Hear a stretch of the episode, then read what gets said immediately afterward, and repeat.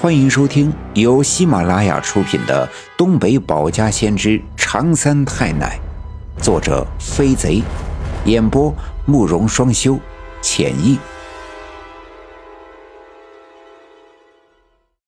第二百二十五章，梦中见妖邪多诡异，小阴坡果然藏祸端。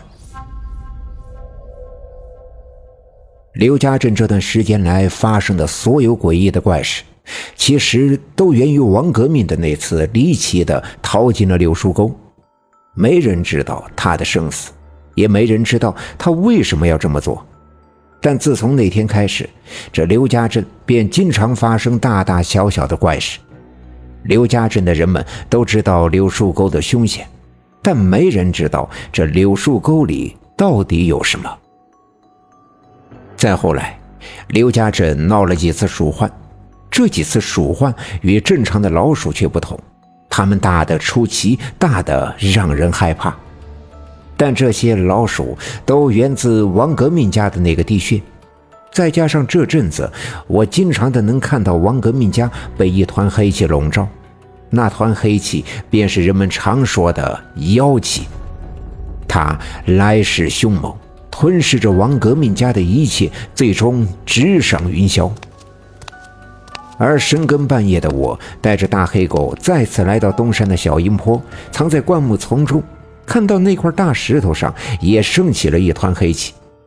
那团黑气越来越重，将大石头以及在大石头上纠缠的两段血蛇藤化作大蛇一起笼罩其中。那团黑气迅速的旋转。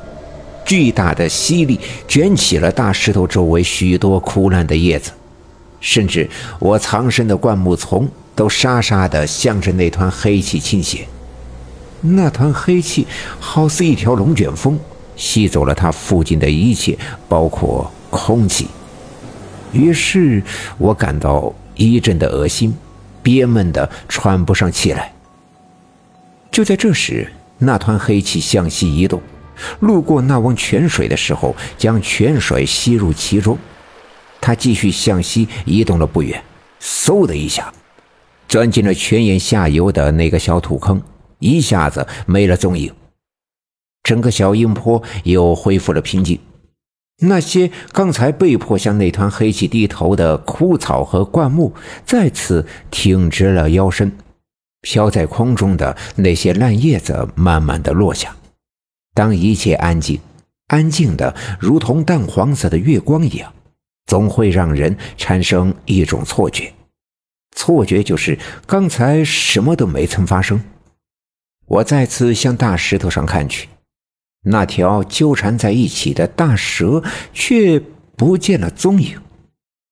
其实我心里分明的知道，那团黑气一定是与王革命家那团黑气是出于一辙。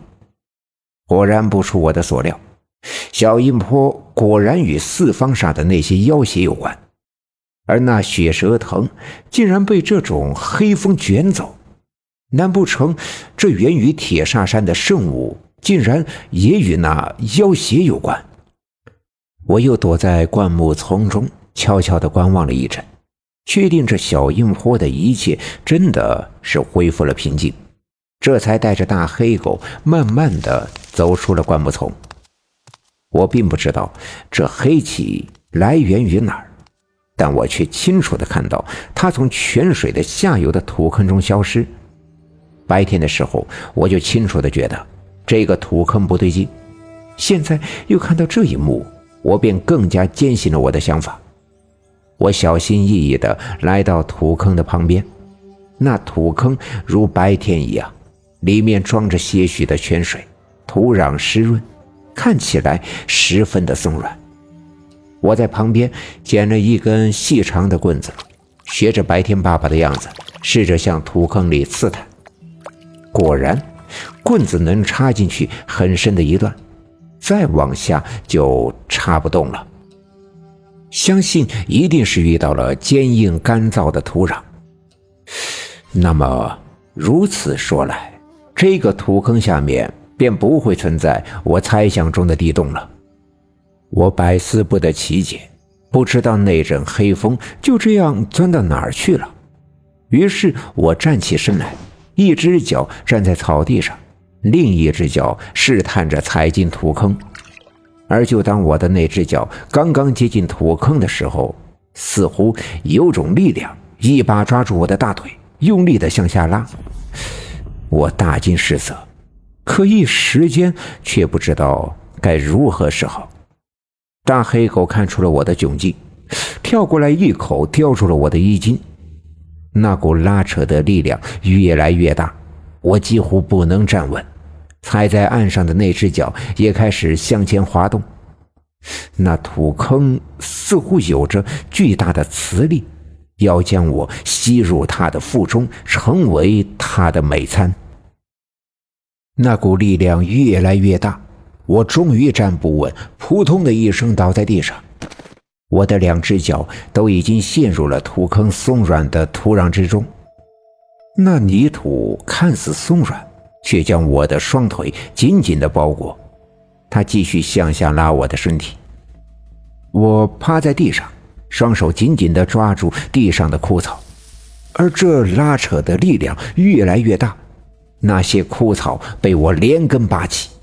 大黑狗咬住我的衣襟，想把我拼命的向外拽，可是它的力量却怎能与这土坑的力量抗衡？它的四只脚用力的蹬住地面，但却被拖拽的在地上趟出了一道沟来。大黑狗焦急的哼叫，我也想跟着大声的喊叫，但我知道这是徒劳的，因为这是荒山野岭。又是深更半夜，怎么可能有人答应？即便是有人听见，等他们奔跑过来的时候，恐怕我早已被这泥潭吞噬，再也寻不见踪影。我已经毫无办法了，唯一能做的就是祈求。